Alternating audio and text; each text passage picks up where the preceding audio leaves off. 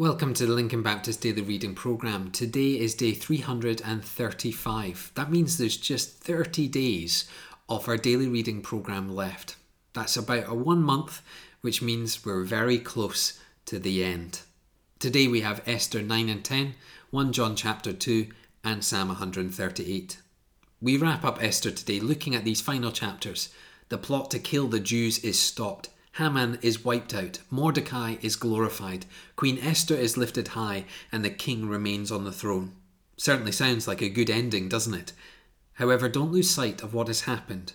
God has protected his people. He sustained them, for he loves them, and they are his creation. This is not about kings and queens. This is about God being faithful toward his people. That hasn't changed today. God is still fighting for you and He's still fighting for those who put their trust in Him. He is still sustaining us, He is still protecting us. The story is not about COVID or work or what this world has to offer. The story is about Jesus, who lovingly brings His people home to the Heavenly Father. As we go into the New Testament, we're into 1 John 2 today. And the whole of 1 John is written that we might grow in the love for Jesus and for one another. John digs a little deeper into what Jesus is for each of us, and therefore why our love should abound all the more. The word used in verse 2 is that Jesus is the propitiation of our sins. In simple terms, his sacrifice on the cross fully satisfies the wrath and justice of God. Therefore, we're not punished for our sin when we place our faith in Jesus. This doesn't mean we're then free to do as we please, almost slapping the gift of Jesus away. Rather, we are truly found in Jesus when our life reflects our obedience to Him. If we do not obey the Word of God, then our heart is not for Jesus. If our heart is not for Jesus, then we're not found in Him. If that is the love vertical from God to mankind and mankind to God, then the next few verses deal with the horizontal love that being the loving of one another. And there are two key things here. Firstly, you cannot hate someone within the Christian family and still love Jesus. If you despise someone in the church, the reality is you are sinning. A sin that shows the love of Christ is not flowing through you. You cannot love Christ and hate another. Secondly, we're then reminded that there are elements we're not to love, that being the world. We've been called out of the world by Christ, and therefore we are not to desire what the world has to offer.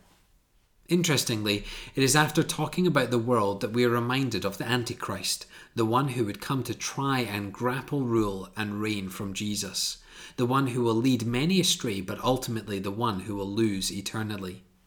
It is from the world that the Antichrist comes. The strongest reason for us not to love the world is because the Antichrist comes from the world.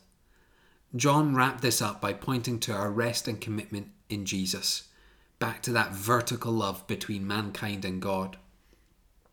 What does all this mean to us? Well, two aspects to ponder over. Do you love Jesus and do you love others? The answers to these questions will have a resulting behaviour. We finish off today with Psalm 138. Whether it be dark times or times of plenty, whether you're the king or just an average person, the Lord deserves all thankfulness. For the Lord hears our prayers, He strengthens us when we are weak, and He regards even the lowliest and watches over them. What a wonderful God we have. He deserves thanks because without God our lives would be dark, marred by sin and shame.